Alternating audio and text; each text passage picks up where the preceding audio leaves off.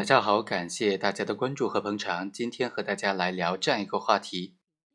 企业的高管他在在职期间呢，公司发生了股权转让，而且呢，股权转让过程当中有逃税行为。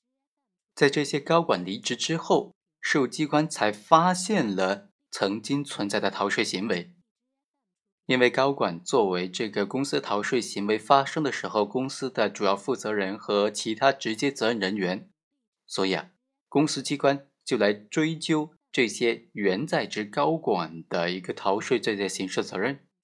那像这样的行为，这些原来在职的高管要不要担刑事责任呢？构不构成逃税罪呢？今天呢，就通过这个案件和大家简单的来聊一下。首先是被告单位，它是某市的投资公司，它是一个国有企业，而它的股东最初设立时候的股东是三个国企。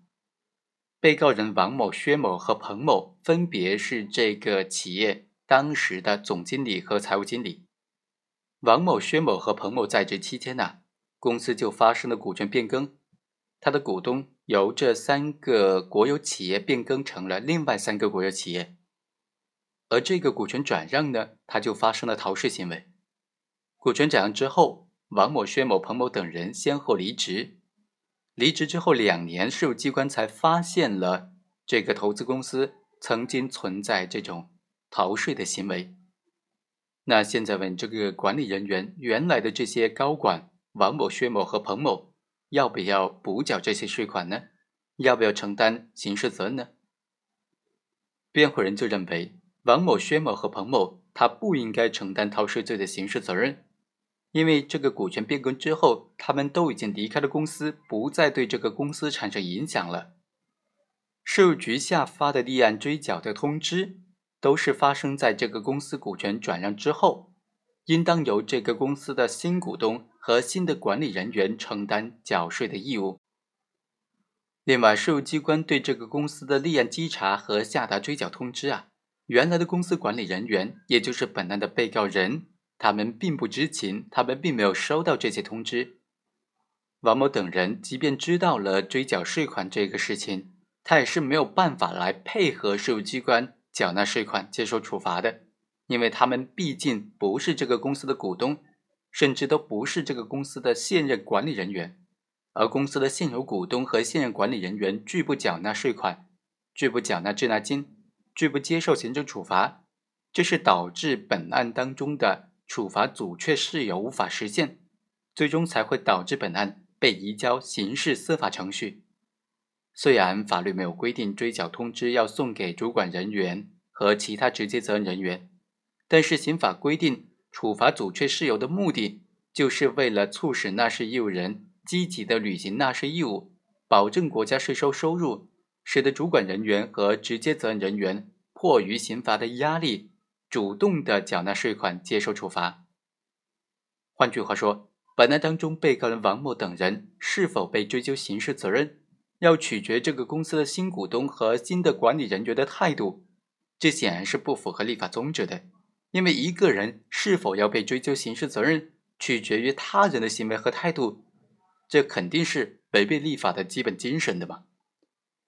现在法律当中没有逃税罪当中这种处罚阻却事由是否可以适用逃税单位的主管人员和直接责任人员的规定，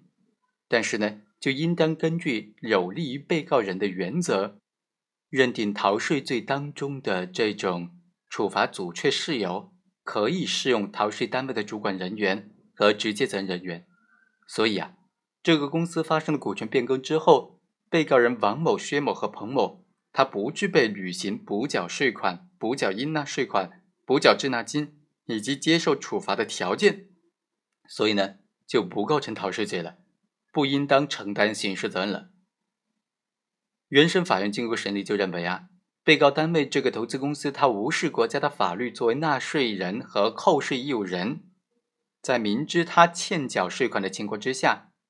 以欺骗隐瞒的手段。进行了虚假的纳税申报或者不申报，逃避缴纳的税额达到巨大，并且占据了应纳税额百分之三十以上，他的行为构成逃税罪。考虑到这三个自然人，他并非是这个公司的股东，仅仅是这个公司的主管人员和直接责任人员，并非因为这个股权转让事宜获得利益的直接受益人。虽然逃税行为发生在他们在任职期间，但是呢，税务机关的稽查以及送达的相关法律文书也都发生在这个公司股权转让之后，而被告人他们对于这个稽查通知等等事项。